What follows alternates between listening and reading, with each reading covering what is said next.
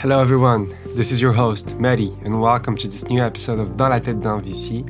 We'll now go around the world and offer you a special series of episodes to discover the VCs abroad and their respective ecosystems.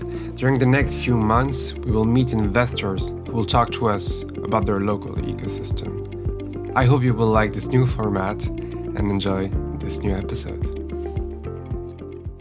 So today I am hosting Samir Chaibi, who is a principal at Insignia Ventures, a Southeast Asia-only venture capital firm based in Singapore. Um, we are joined by Loris and Chloe, who are Baby VC fellows. Uh, Loris is based in Singapore, and thank you so much for the introduction. Uh, we are also joined by other members of the Baby VC Bootcamp who are attending live to the podcast and will attend and ask questions directly on the side chat. Hi, everyone. Hi guys. Hello. How are you guys?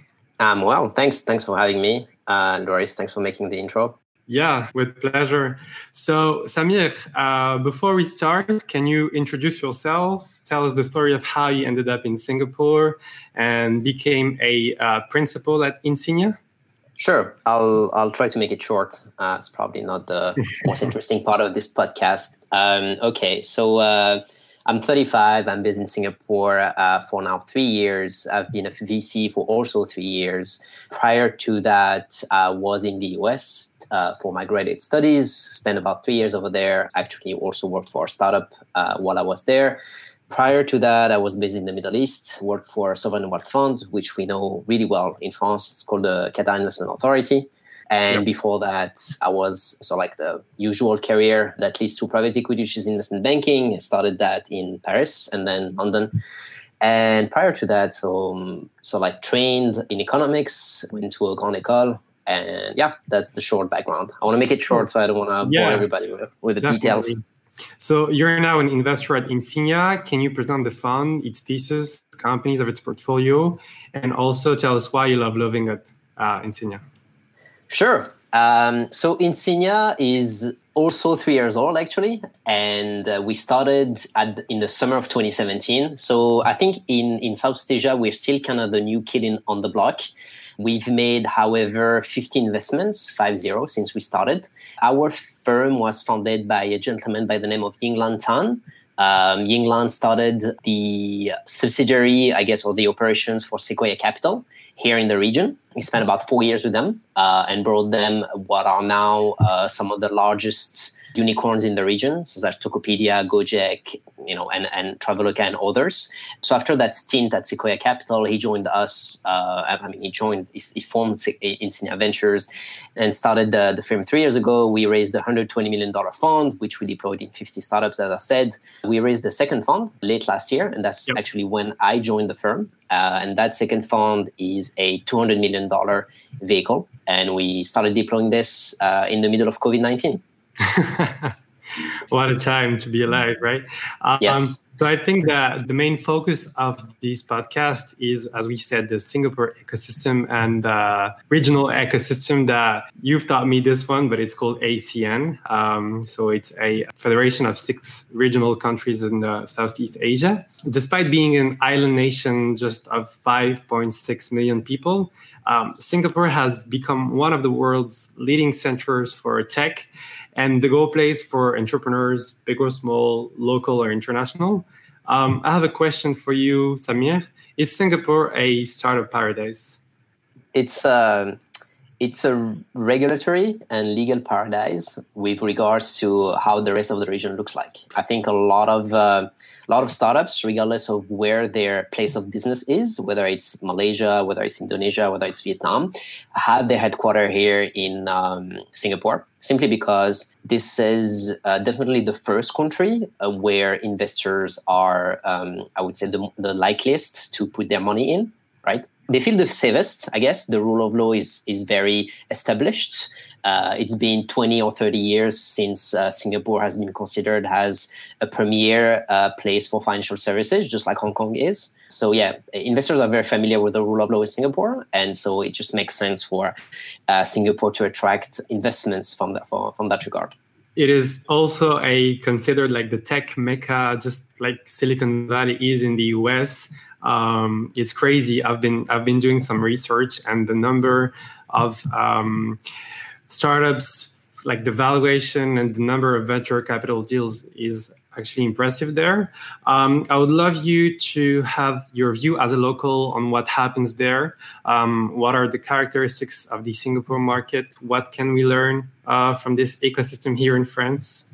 Okay, that's a long question. Uh, I'm, gonna right? try, I'm gonna try to summarize ten years in uh, in uh, in a few minutes, if you allow me. And um, since I'm not sure where France is, to be honest, now I'll just let you take whatever uh, you want from what I'm gonna say. So um, I, I say ten years because essentially the tech ecosystem here in the region is about ten years old give or take, right? Uh, the first wave of startups, uh, the likes of Gojek and Grab, which are essentially the equivalent of Uber in the region, and the likes of Lazada, which are essentially a copy of, uh, of Alibaba or Amazon, depending on which side of the world you sit in. Uh, those folks started in 2010, 2011, 2012, right? And we started seeing uh, companies either exiting or nearing exit just now, right? So those are have been the first wave, right? So we've seen e-commerce, we've seen we've seen ride hailing within, we've seen sharing economy uh, among that first wave, right? The second wave started in 2014, I would say, and what the second wave brought was uh, what is broadly defined as e-commerce enablers. And essentially, it's just to answer the question okay, now that we have goods to ship and demands uh, to buy those goods, how do we make it move from point A to point B, and how, we, how do we settle those goods, right? So uh, you have the, the likes of you know logistics startups, you have the likes of payment startups that popped in, right? And then the 2.5 wave, I guess, of that is the the, the rise of a, of a whole fintech ecosystem behind it. So once you build payments on top of a um, you know very frequent use case such as e-commerce or ride hailing, after that the you know the possibility are immense uh, for you to build a bigger business on top of it. So payment, of course, I just mentioned, but you can build lending, you can build insurance, you can build personal finance, you can build wealth management. So really, you can build the, that fintech stack, right? Uh, the same way Alipay did it in China. And wave three now is uh, what I call the, the local startups in a way, right? So we moved away from trying to imitate, uh, maybe imitate is, is, is, not a really nice word here, but try, moved away from, from imitating um, or being a copycat of, of Amazon, Uber, and Alibaba. We're trying to really tackle local problems. And by local problems, I think COVID 19 kind of accelerated this, but we see a lot of startups and entrepreneurs and money going after education and healthcare right now. It's the case worldwide, right? But in Southeast Asia, um, in most of the countries except Singapore, uh, the, the public systems and the public regulation hasn't been uh, where it should be in terms of like providing the basic needs for the populations, right? So, uh, so tech entrepreneurs are kind of stepping in and trying to uh, solve that mission de service public, as we say in France, in, in, in, in, in lieu of the uh, of the of the state. Yeah. Uh, and why is uh, just politically, just to give a bit of context, why, why is Singapore so different uh, politically in terms of public education uh, on the contrary of other regional countries? Yeah, I mean, pretty much all of the countries in the region got the independence at around the same time, like mid 50s, I would say. But I guess the big difference with Singapore is that they went from being, you know, dominion of, of the British at that point to being a first world developed economy within that matter of time, right? And that is due to a very proactive government that is due to a slew of policies that, yeah, the first government, the first prime minister, and the first president of, of Singapore had the hindsight to put in place, which really put the, the region, oh, sorry, which really put the country in the right rails, right? Other countries were obviously had to deal with much larger populations, much bigger challenges, which um, you know obviously they're still walking through those challenges uh, as we speak. Everybody around the region really benefited from uh, hyper growth but it's true that Singapore have really reached a, uh, a level of say GDP per capita that is nowhere near what uh, yeah. what the other countries in the region are experimenting. Exactly. And can you give just examples of innovative policies, government subsidies, ease of starting businesses that were set by Singapore to drive the success of the country in the region and also worldwide? For VC specifically? Uh, for the tech ecosystem, how like for the tech ecosystem, sure uh, I think for the tech ecosystem, if you look back again before that first wave that I was talking about in, in 2010, what the government uh, did really well with the prime minister's office actually, and and Yinglan, the person that I was just mentioning, was actually part of that effort, was to seed VCs um, in a sense that they had a program where uh, if a VC came in, uh, started their operation here in Singapore, they had the ability to receive government aid, all right, and raise money uh, on a one-to-one basis. I'm not sure of the scheme, so don't quote me on this, but I believe it was on a one-to-one basis, meaning that if you're a VC uh, and if we if you come to Singapore, you raise 10 million from private sources, the government will match with another 10 million, right? So you have to 20 million to invest in into the ecosystem. That's one of many many policies that the government put in place to kickstart that uh, that ecosystem. Yeah. And what about the entrepreneurial spirits in schools, in universities? Is it something that is widely seen as something interesting to do as a career path for uh, students? Uh, frankly, that's the first question that I always ask when I'm trying to get a fresh graduate uh, out of uh, out of the local universities, and the answer is still I'd rather do McKinsey or Goldman Sachs uh, as opposed to VC, but it's changing. It's changing. I think uh, I think the parental pressure to to getting a corporate job is lesser now uh, nowadays, at least. I think people understand that that the country needs that kind of uh, entrepreneurship spirit, and I think even the universities are also trying to push more and more students towards this. Uh, there is a fa- very famous program in Singapore uh, which is called the Overseas College. Uh, which essentially sends the best and the brightest, as they call it, abroad for uh, I think six months or, or, a year. And so those folks go to China, go to Stanford, go to the Valley, and, and their program allow them to not only study at the best universities, but also intern at local startups, right? So when they come back, they are part of that. They come back and they're hopefully part of that uh, tech ecosystem, right? And we have really good examples of, of founders becoming one really famous and two building really great startups out of that overseas college program. One of them is a is marketplace called Carousell, uh, which is based in Singapore, and then the founder came out of the program. Uh, really interesting. Another question would be um, about the geographical location of Singapore because it is located in the Southeast Asian region, in a region where there are like 600 million people, kind of echoes to what we can have in Europe. Um, with all the countries, creating a block, creating a, a more global ecosystem than one simple country. Do you think that Asia, ASEAN countries or ASEAN Federation brings more value to what Singapore could do by itself in terms of uh, international trade or international? Um, yeah, you get. I get it. Yeah, yeah, no, absolutely. I think uh, the the key difference between uh, again South Asia and Europe is that Europe, by way of political integration, is much more open to being seen as one unique market, right? Where you, you start in a country, uh, the laws and regulation allow you to move from one country to the other.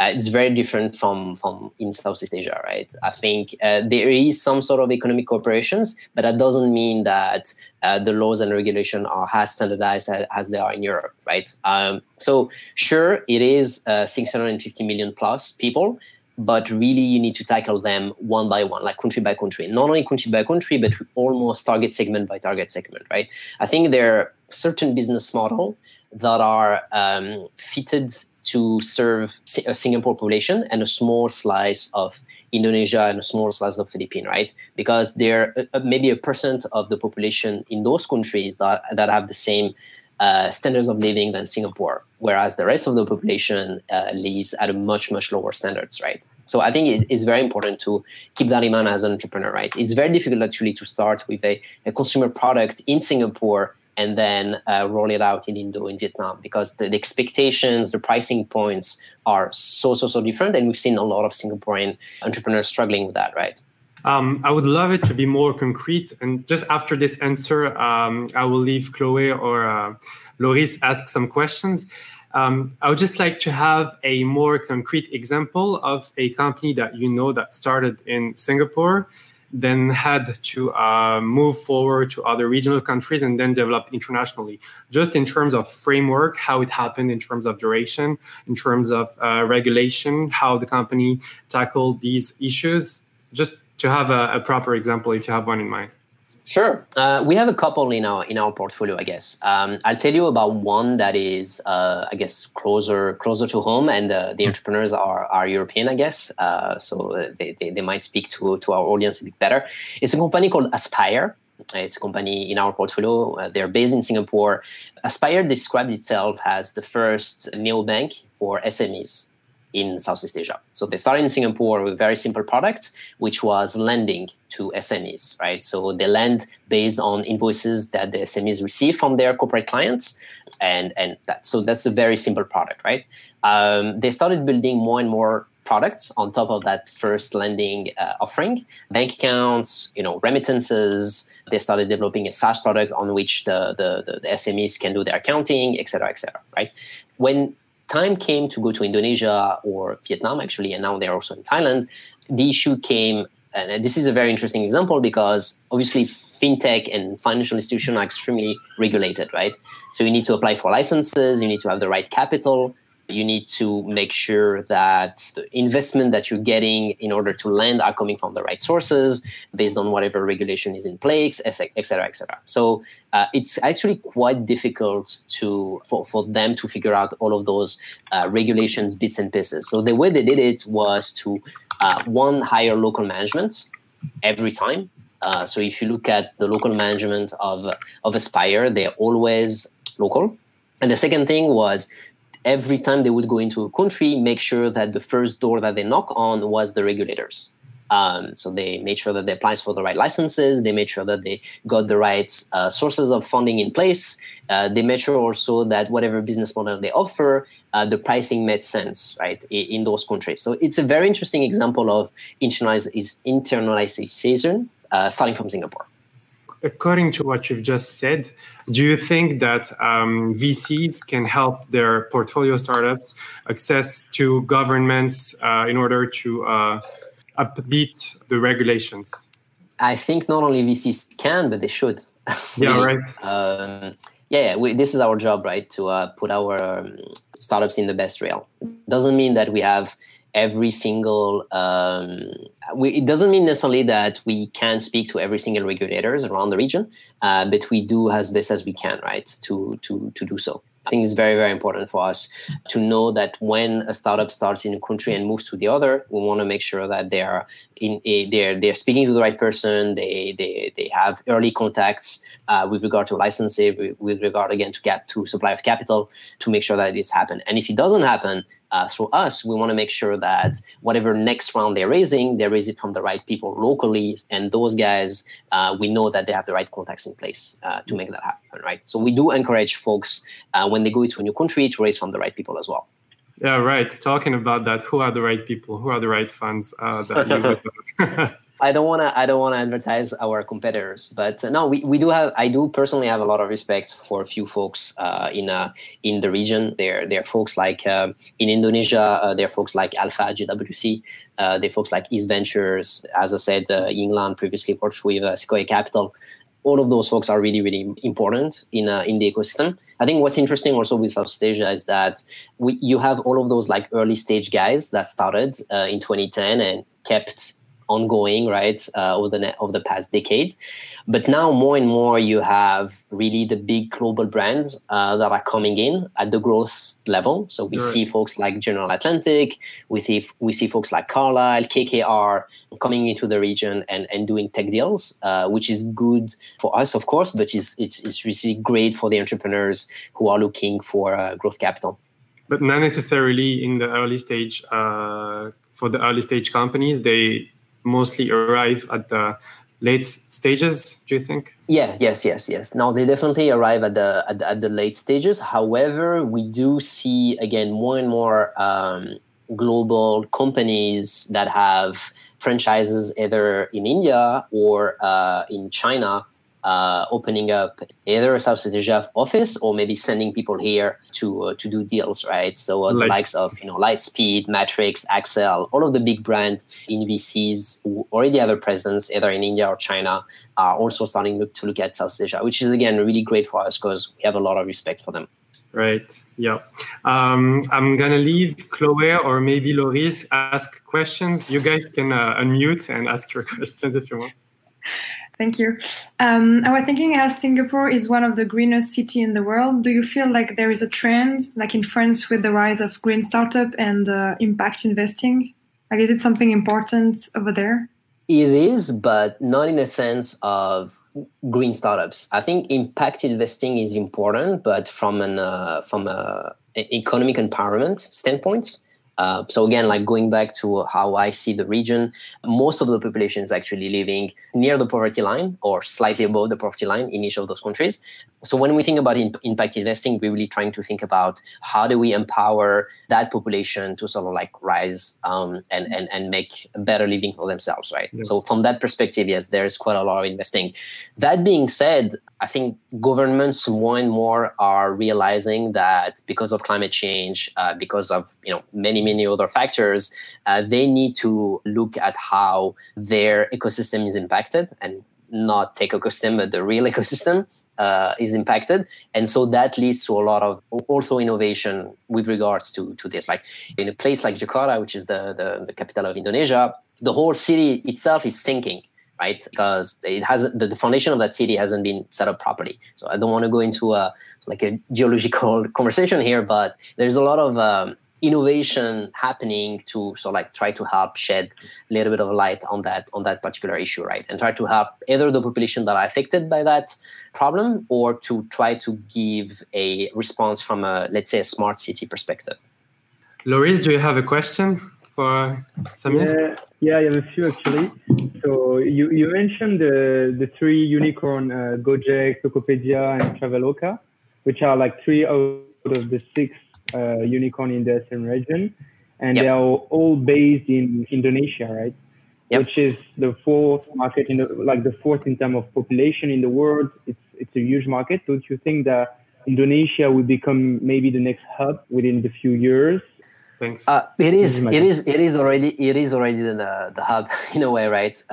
Because um, as much as Singapore attracts investments from global investors, as as much as the HQ uh, of a lot of those startups is in Singapore, the real country of operations is most of the time Indonesia actually, right? So uh, Gojek or Grab are headquartered here, right? But a lot of their operations are um, are, are actually on, they're not headquartered here, but I mean at least they receive investment from uh, some sort of Singapore vehicle, right? But their operations are in Indonesia, and yeah, of course, I mean it attracts the bulk of our VC investments. Even for us as a uh, as uh, Insignia Ventures, it attracts also the bulk of our investment and the bulk of our attention. So it is definitely the hub for the region.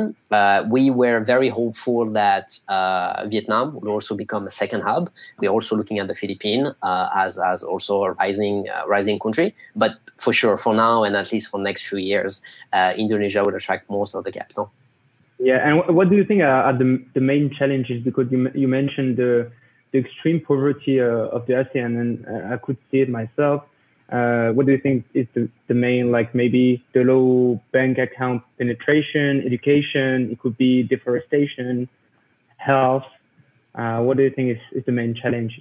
Yeah, they, they're all challenges for um, for the governments, for the local governments, uh, but they're all opportunities for the local entrepreneurs, right? If you look at banking penetration, for instance, right, uh, in Indonesia or in any other country except Singapore, pretty low by global standards. Um, however, we have uh, companies uh, in, like in our portfolio, Payfazz, uh, which is helping folks in a rural area accessing financial services, right, in the best way possible. And through this is this is through an agents-based system that allow them to you know transfer money to uh, to their loved ones, that allow them to pay their bills. Uh, in a seamless manner and without having to pay for uh, for you know extra charges for it. If we talk about education, it's true that now by now indonesia has made sure that every child has some sort of access to primary education but it doesn't mean that that primary education is of any sort of quality or any sort of quality that we, we would expect to have in europe for instance right? So this is where a tech come in and this is where tech come in to help students study better uh, to help students have access to uh, the best resources that um, maybe if you're sitting not in the capital of, uh, of Indonesia, which is Jakarta, but maybe, maybe if you're sitting, I don't know, near Riau or in uh, east, east of Indonesia, which is maybe a five or six hours flight, you didn't have access to those resources 10 years ago. But now, because of, you know, uh, high speed internet and, and, and, and the ability to just jump, jump, on a Zoom like we are doing right now, you have access to the best teachers and the best content, right? So this is what tech is solving. And this is what I mean by technology stepping into uh, the, the, the, public realm, right? And, and solving uh, missions that are supposed to be solved by the governments. Um, sure. Samir, um, before we wrap up uh, this ecosystem part, um, I would love you to share some resources, books, articles that would allow our listeners to understand best the ecosystem. If you have some, sure. Yeah, of course, of course. Um, I'm, I'm gonna I'm gonna do some shameless plug here, uh, but I will encourage everybody to listen to our podcast. Um, and read our business review, uh, where we write great articles and, and, and we show our investment thesis on the region. Uh, there, are a lot of podcasts beyond, beyond, beyond what we do at Insignia. There are a lot of um, great resources to learn about uh, what, what South Asia is all about. One of my favorite podcasts is uh, actually by, a, um, by another VC firm, uh, which is called GGV. It's a podcast called Next Billion. And he actually addressed um, the, one of the questions that uh, just mentioned, which is how do you do how do you bring tech to the next billion right um, and it's a great podcast is is is actually hosted by one of the top uh, VCs out there. Uh, he's on a you know Midas list for I don't know how many years now. Uh, his name is Hans Tung, and he's one of the partner at uh, at GGV. So I highly recommend this uh, to anybody who's um, curious about. Uh, okay, so I want to talk to you about your principal job and the industries you look most at, industries that are most interesting to keep an eye on the region. We've talked about fintechs. Uh, what about like deep tech? Yeah, deep tech is an interesting subject, uh, especially for Singapore, uh, because the government really want to emphasize science uh, as part of uh, its development. I think uh, within deep tech there are a few key po- uh, key like focuses of innovation from the government. So, for instance, I've learned uh, last year that Singapore has one of the best research center when it comes to quantum computing, and there's quite a lot of uh, uh, startups co- popping up uh, within that quantum computing field. We came very, very close actually to make uh, an investment in that field at my prior firm. But, but yeah, so deep tech is definitely very high up in the agenda uh, when it comes to Singapore tech uh, investing.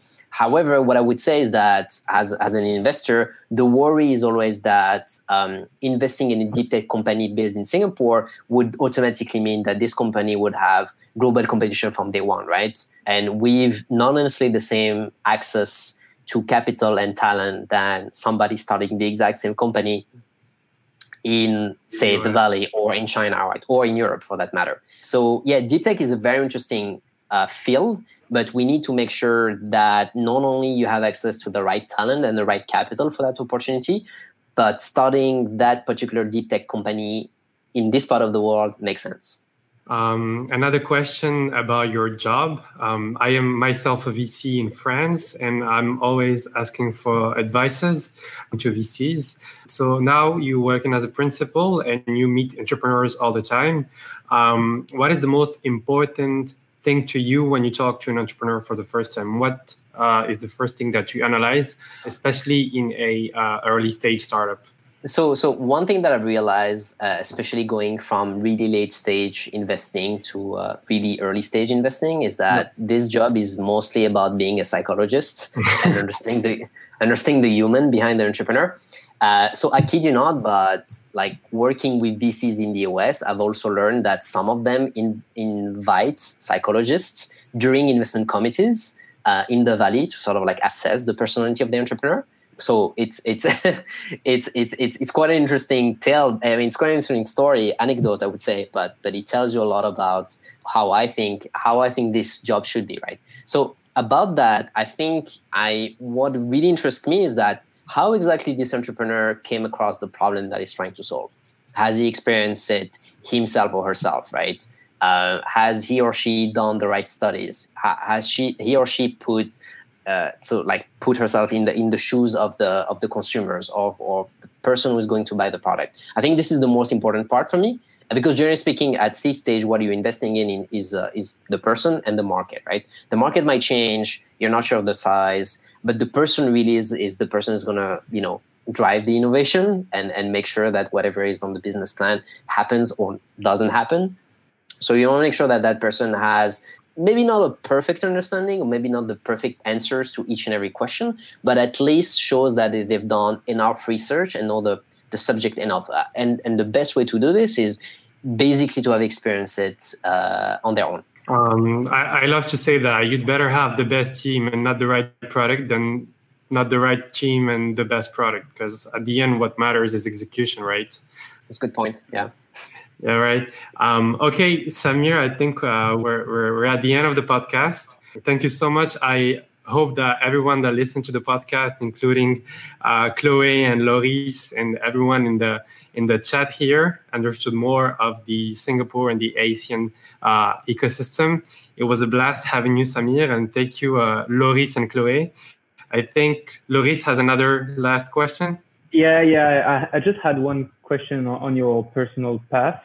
Uh, I wanted to know to what extent uh, doing investment banking and the other extreme entrepreneurship as like uh, your your ability to be a good VC? So this is my first question. And what would you advise to our listeners that want to access the maybe the ASEAN market as a VC? Sure. Investment banking didn't help a lot. now the way it helped was that now I probably better at advising at advising entrepreneurs in the way they should present themselves and the way they should build their deck or whatever presentation they have and the way they should present their their business. That's where investment banking come in i guess. But really the, the big big advantage which is not that which is not something that a lot of vcs have in this part of the world is me being an entrepreneur. Um, and i think that helped a lot from just an empathy perspective and understanding where where the, the founder is and what they're going through that that that is very very crucial and i would advise anybody before becoming a VCs because I call VCs an almost retirement job because this is something that you should do at the end of your career, not at the beginning. And maybe sometimes I feel that I'm way too early into, into that field because VC will only lead to do more VC. But I would advise anybody to, to start with um, doing something where either they're a founder themselves or something where they can learn about a particular function within a company, be it product, be it finance, be it engineering, whatever they want, right? Uh, but that's that's really where you can actually make an impact on any organization, whether it's a small startup or a massive corporate. Okay. Thank um, you. Thank you, thank you so much, Samir. Wrapping up this podcast with you. Uh, before um, before we leave, can you tell us how entrepreneurs and other people can uh, get in touch with you? Sure. Um, LinkedIn is the best way uh, to to get in touch with me, uh, or they can just go on uh, on our uh, website and drop drop us an email as a team. We are always super responsive. And yeah, thanks for having me. That was uh, that was very fun. Thank you, Samir. And thank you, Chloe. And uh, thank, you. thank you, guys. Thank you. This is the end of this new episode of the New World Tour series. I hope it helped you understand this tech ecosystem even more. Thank you very much for listening to it, and if you like the episode, don't hesitate to subscribe so you won't miss the next ones. If you like the podcast, you can rate it, comment it, or share it on different platforms as well as talk about it. If you want to know more about VC and understand what makes this job, you can subscribe to the Baby VC newsletter that I co write every week by typing Baby VC on Google or LinkedIn. Thank you very much for your fidelity and see you soon for a new episode.